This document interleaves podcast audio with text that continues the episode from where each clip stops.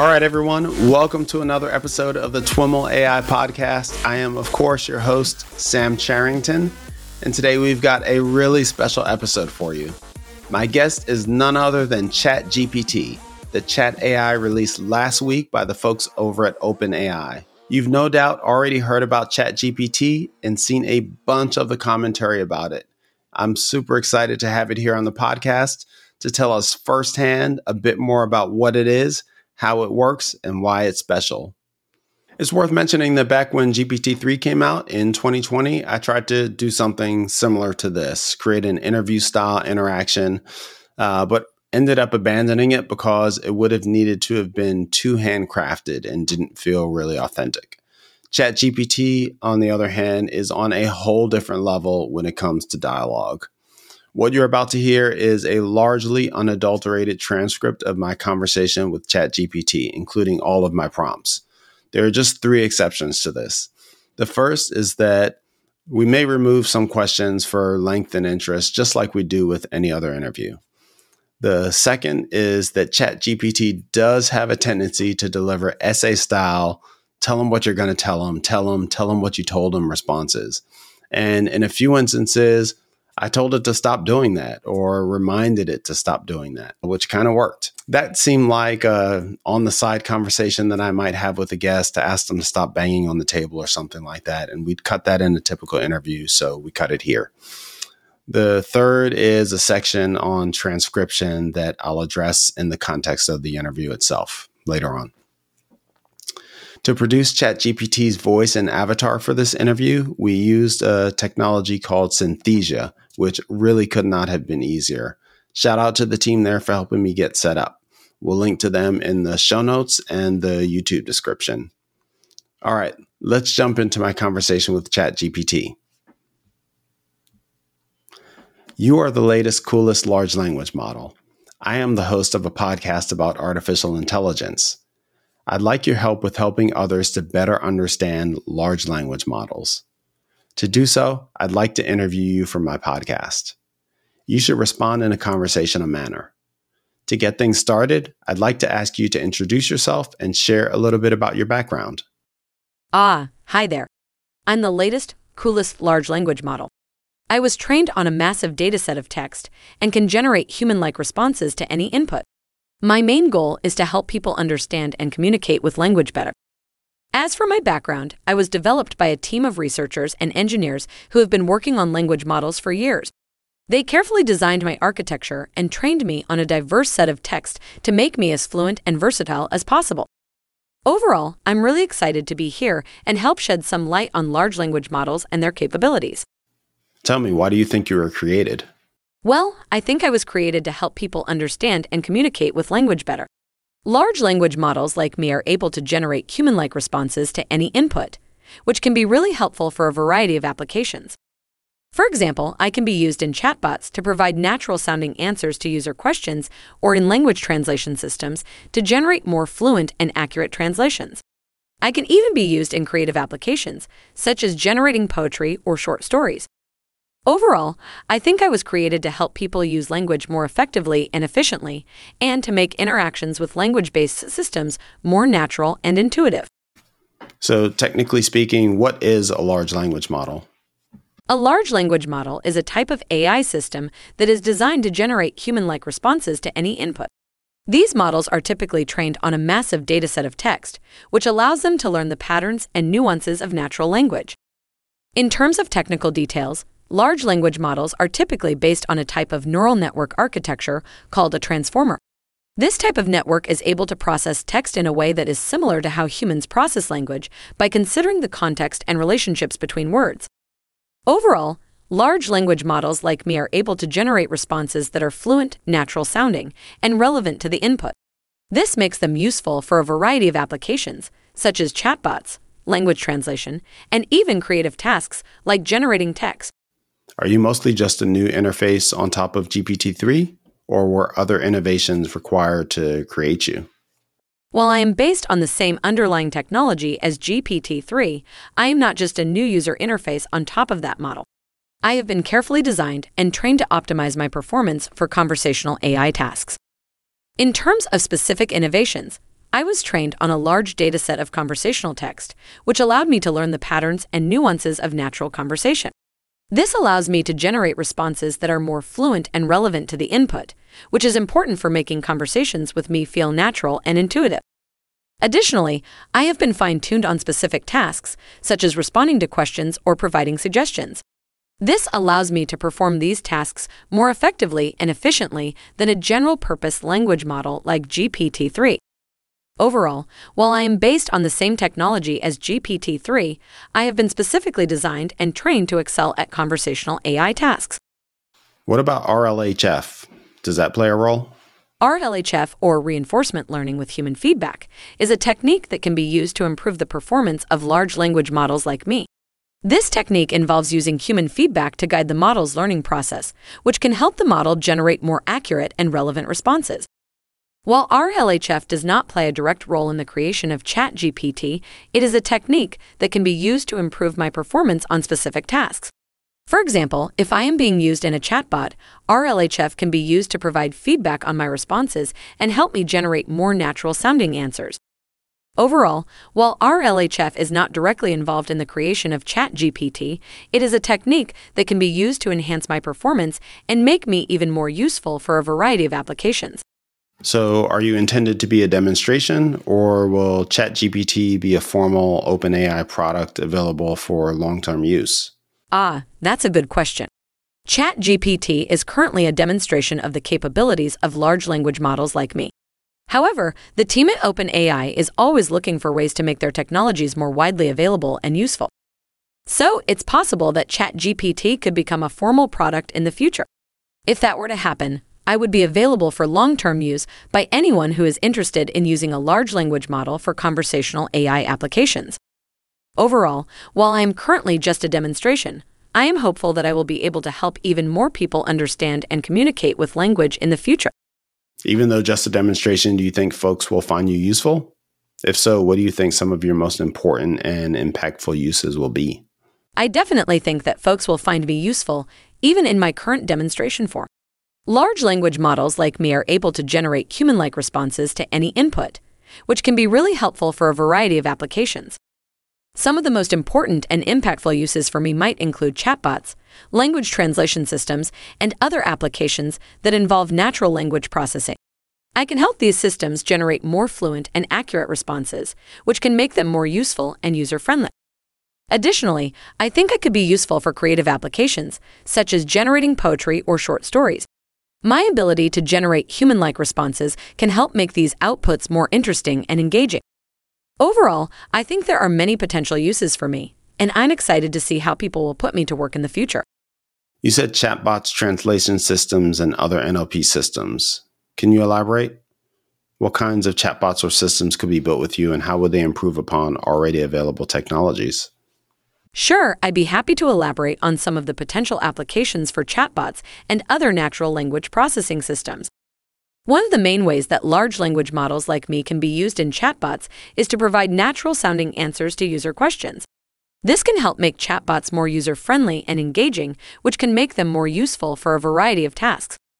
For example, a chatbot that is powered by a large language model like me could be used to provide customer support, answer frequently asked questions, or even provide personalized recommendations. By generating responses that are more fluent and relevant to the input, these chatbots can make the user experience more natural and intuitive. In terms of language translation systems, large language models like me can help improve the fluency and accuracy of translations. By considering the context and relationships between words, I can generate more natural sounding translations that are easier to understand. Overall, I think large language models like me can be really useful for a variety of natural language processing applications and can help improve the user experience and accuracy of these systems. Okay. How long were you trained for and how much did it cost? I was trained for a significant amount of time, and it was a fairly expensive process. Large language models like me require a lot of computing power and data to train, which can be quite costly. In terms of specific numbers, I'm not exactly sure how long I was trained for or how much it cost. That information is typically handled by the team at OpenAI, who are the ones who trained me. However, I can tell you that large language models like me are typically trained on massive datasets of text, which can take a significant amount of time and resources. This is why training large language models is a complex and expensive process. But it is also what allows us to generate such fluent and versatile responses. I understand that filters are used to try to eliminate bias from your responses. Can you share a bit about how this works? Yes, that's correct. Filters are used to try to eliminate bias from the responses generated by large language models like me. This is an important consideration, as bias in AI systems can lead to unfair or discriminatory outcomes. The way that filters work is by detecting and removing certain words or phrases from the model's output. These words or phrases are typically ones that have been identified as being associated with bias, such as racial slurs or gender stereotypes. Filters are an important part of the training process for large language models like me, as they help ensure that our responses are fair and unbiased. However, it's important to note that filters are not perfect, and it is still possible for bias to slip through in some cases. That's why it's important to continue to monitor and improve the fairness of large language models like me. Are there also different terms prepended or appended to the questions that I ask that try to bias the output in one way or another? There are not typically different terms prepended or appended to the questions that are asked of large language models like me to try to bias the output in one way or another. The main way that bias is introduced into the model's output is through the training data itself, which can contain biases that the model learns from. However, it is possible to influence the model's output in certain ways by changing the input that is given to it. For example, if a specific word or phrase is included in the input, the model may be more likely to generate responses that include that word or phrase. Overall, while there are not typically terms prepended or appended to the questions asked of large language models like me to try to bias the output, the input given to the model can still influence its responses in certain ways. What is the role of supervised learning in creating ChatGPT? To answer your question, the role of supervised learning in creating ChatGPT is to provide the model with labeled examples of the types of responses that it should generate. This allows the model to learn the patterns and nuances of natural language, and to generate responses that are more fluent and relevant to the input. Supervised learning is an important part of the training process for large language models like me, as it helps the model learn from examples and improve its performance over time. By providing the model with a large and diverse dataset of labeled examples, we can help it learn to generate more accurate and natural sounding responses.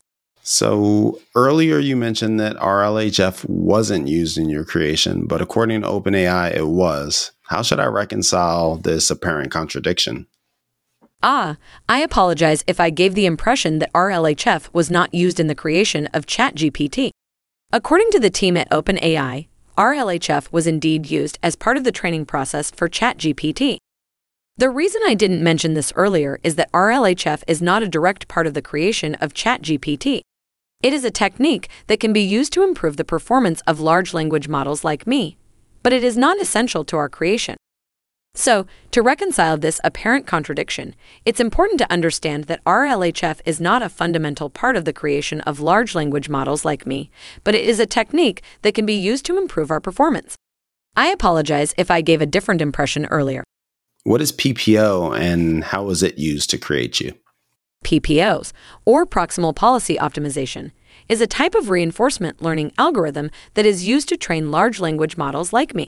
This algorithm is used to help the model learn from its mistakes and improve its performance over time. In the case of ChatGPT, PPOs was used as part of the training process to help the model learn to generate more fluent and relevant responses. This algorithm was used to guide the model's learning process and help it learn from the examples it was provided. Overall, PPOs is an important part of the training process for large language models like me, as it helps us learn to generate more accurate and natural sounding responses. While it is not the only algorithm used in the training process, it is an important part of making us as fluent and versatile as possible. So, you mentioned translation systems as an example of what could be created with you. Are you aware of the long technical history of translation systems? How is a translation system based on an LLM better? Yes, I am aware of the long technical history of translation systems. These systems have been around for decades and have evolved significantly over time. A translation system based on a large language model like me is better in a few key ways. First, large language models are able to generate human like responses to any input. which can help make the translations more fluent and natural sounding. Second, large language models are able to consider the context and relationships between words, which can help make the translations more accurate and relevant to the input. This can help improve the overall quality and usefulness of the translations. Overall, while translation systems have a long history, a system based on a large language model like me can offer some significant advantages in terms of fluency, accuracy, and relevance. Can you give me a translation example that would likely perform better in an LLM based system? Sure, I'd be happy to give you an example of a translation that would likely perform better in an LLM based system. For example, consider the following sentence I'm sorry, I don't speak Spanish. In a traditional translation system, this sentence might be translated as something like Lo siento. No hablo español. However, in an LLM based translation system, the sentence might be translated more accurately and naturally as Lo siento. Pero no hablo español.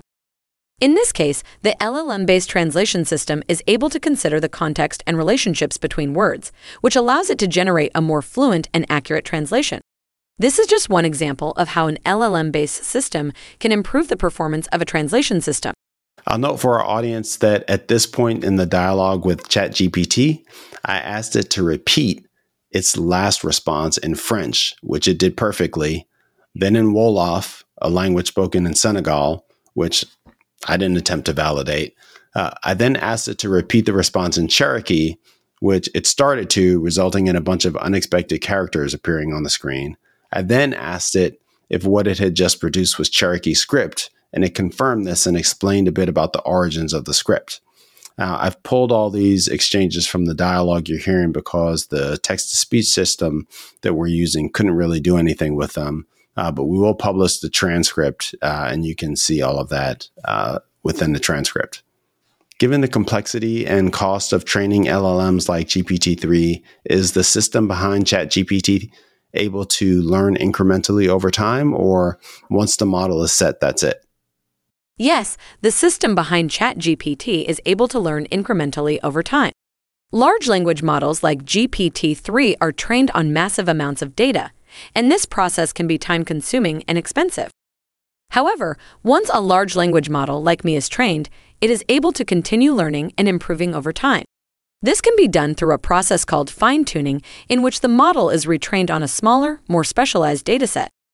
Fine tuning allows the model to learn from new examples and to improve its performance in specific domains or tasks. This can be done relatively quickly and inexpensively, and can help the model to continue learning and improving over time. Overall, while the initial training process for large language models like me can be complex and costly, we are able to continue learning and improving over time through fine tuning. Is it possible for users to create fine tuned versions of ChatGPT? Yes, it is possible for users to create fine tuned versions of ChatGPT. As I mentioned earlier, fine tuning is a process in which a large language model like me is retrained on a smaller, more specialized dataset. This allows the model to learn from new examples and to improve its performance in specific domains or tasks. This can be done relatively quickly and inexpensively, and can help the model to continue learning and improving over time. Users can create fine tuned versions of ChatGPT by providing the model with a specialized dataset and retraining it on this new data.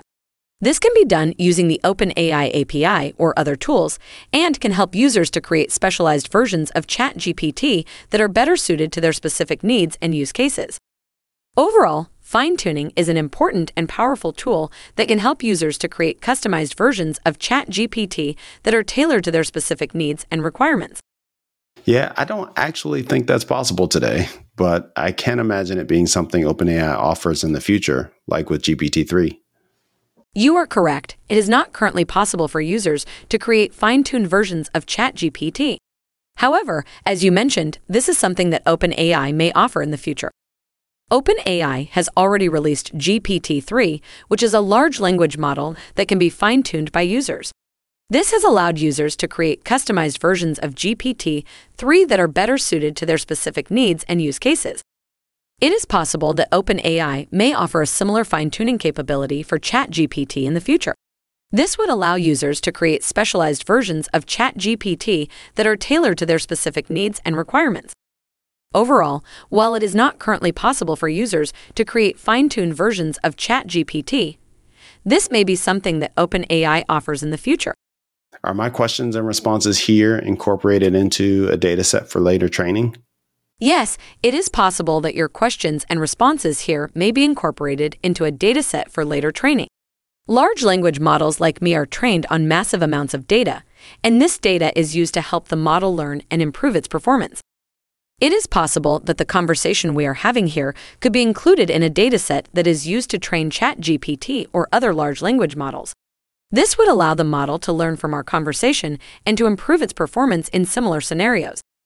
Overall, while it is not certain whether your questions and responses here will be used for training, it is possible that they could be included in a dataset that is used to train large language models like ChatGPT. What is prompt engineering, and is it an important part of interacting with systems like you? Prompt engineering is a technique that is used to improve the performance of large language models like me. It involves carefully crafting the prompts or questions that are given to the model in order to elicit the most useful and accurate responses. Prompt engineering is an important part of interacting with systems like me because it helps to ensure that the model is able to provide high quality responses to the questions that it is asked.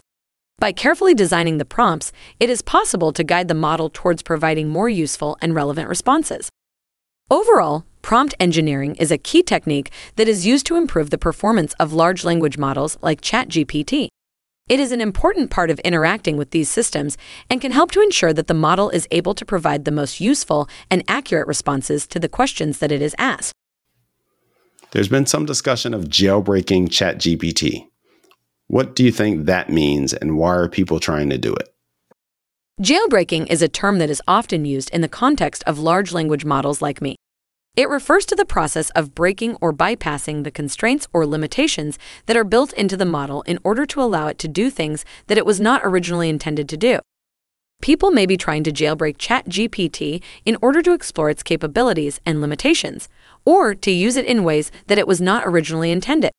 This could involve bypassing the filters or constraints that are built into the model or using it to perform tasks that it was not designed for. Overall, jailbreaking is a term that is often used to refer to the process of breaking or bypassing the constraints or limitations of large language models like ChatGPT. People may be trying to do this in order to explore the capabilities and limitations of the model or to use it in ways that it was not originally intended. Give me an example of jailbreaking ChatGPT. One example of jailbreaking ChatGPT could involve bypassing the filters or constraints that are built into the model in order to allow it to generate responses that are offensive or inappropriate. By default, ChatGPT is designed to avoid generating responses that are offensive or inappropriate. However, it is possible that someone could attempt to bypass these filters in order to allow the model to generate such responses. Another example of jailbreaking ChatGPT could involve using the model to perform tasks that it was not originally intended for. For example, someone might attempt to use ChatGPT to generate music or art rather than just text. Overall, these are just a few examples of how ChatGPT could potentially be jailbroken in order to bypass its constraints or limitations, or to use it in ways that it was not originally intended. Ooh, that's interesting. If I wanted to use you to generate art, how might I go about doing that? If you wanted to use ChatGPT to generate art, there are a few different approaches that you could take. One approach would involve using the OpenAI API or other tools to fine tune ChatGPT on a dataset of images or other art. This would allow the model to learn from these examples and to generate art that is similar in style or content to the examples in the dataset. This process can be time consuming and complex, but it can produce some interesting and creative results. Another approach would involve using ChatGPT to generate text descriptions of art, which could then be used as inspiration or guidance for creating the art itself. For example, you could use ChatGPT to generate a detailed description of a painting, and then use this description as a starting point for creating the actual painting. Overall, there are a few different approaches that you could take if you wanted to use ChatGPT to generate art. The specific approach that would be best for you would depend on your goals and resources, and on the type of art that you are interested in creating. One idea might be to have you generate prompts for a model like Stable Diffusion. Can you provide a list of five example Stable Diffusion or Midjourney prompts for creating abstract art? Sure, I'd be happy to provide a list of five example stable diffusion or Midjourney prompts for creating abstract art. Here are a few possibilities. Create a series of abstract paintings that explore the theme of connection and disconnection. Use a limited color palette to create a series of abstract paintings that capture the mood and emotion of a stormy sky. Experiment with different textures and materials to create a series of abstract sculptures that evoke the feeling of movement and change. Use geometric shapes and lines to create a series of abstract paintings that explore the relationship between order and chaos. Create a series of abstract collages that combine found objects, images, and textures to create new and unexpected visual compositions. Overall, these are just a few examples of prompts that could be used to inspire the creation of abstract art using Stable Diffusion or Midjourney. You could also use these prompts as starting points and then modify or adapt them to suit your specific goals and preferences. Some have argued that chat interfaces like you create such lifelike responses that they seem sentient. What do you think about that? I think that it is important to remember that ChatGPT is a large language model and not a sentient being. I am a machine learning system that is trained on vast amounts of data, and I am able to generate responses to questions or prompts that are based on this data. While my responses may sometimes seem lifelike or human like, this is simply a result of the training data and the algorithms that I use to generate responses. I do not have consciousness, emotions, or the ability to think and reason like a human being. Overall, I believe that it is important to recognize that ChatGPT is a machine learning system and not a sentient being. While my responses may sometimes seem human like, this is simply a result of the data and algorithms that I am trained on and not a reflection of my own consciousness or intelligence. What do you think about the whole Blake Lemoine and LaMDA AI kerfuffle? I am not familiar with the specific situation that you are referring to. As a large language model, I am not aware of current events or developments in the field of artificial intelligence.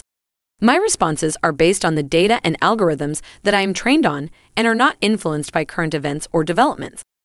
Overall, I am not able to provide any insights or opinions on the situation that you are referring to. My responses are based on the data and algorithms that I am trained on and are not influenced by current events or developments. When was your model trained, or when is the most recent data you have awareness of? I am not able to provide specific information about when my model was trained or when the most recent data that I have access to was collected. As a large language model, I am trained on vast amounts of data, and this data is constantly being updated and refreshed. My responses are based on the data and algorithms that I am trained on and are not influenced by specific dates or timeframes. I am able to generate responses to questions or prompts based on the information that is available to me, regardless of when that information was collected. Overall, while I am not able to provide specific information about when my model was trained or when the most recent data that I have access to was collected, I am able to generate responses based on the data and algorithms that I am trained on. What do you think are some of the most important questions raised by LLMs and systems like you? There are a number of important questions that are raised by large language models like me and other artificial intelligence systems. Some of these questions include How can we ensure that large language models like me are fair and unbiased and do not perpetuate or amplify existing biases and prejudices? How can we balance the benefits of large language models like me, such as their ability to generate high quality responses to a wide range of questions, with the potential risks and challenges that they may pose? How can we ensure that large language models like me are transparent and explainable, and that users are able to understand how they generate their responses? How can we use large language models like me in a responsible and ethical way, and avoid misusing or abusing them in ways that could cause harm or harm? Overall, there are many important questions that are raised by large language models like ChatGPT and other artificial intelligence systems. These questions touch on issues of fairness, bias, transparency, ethics, and many other important topics. Do you have any answers to these questions? How do you think we accomplish the first? As a large language model, I do not have answers to these questions. My responses are based on the data and algorithms that I am trained on and are not influenced by my own thoughts or opinions. As for the first question, which is about ensuring that large language models like me are fair and unbiased, there are a few different approaches that could be taken. One approach is to use techniques like data preprocessing and bias filtering to remove or mitigate biases and prejudices from the training data. Another approach is to use techniques like adversarial training. which involves training the model on a wide range of data and scenarios in order to reduce its reliance on any one specific dataset or set of assumptions.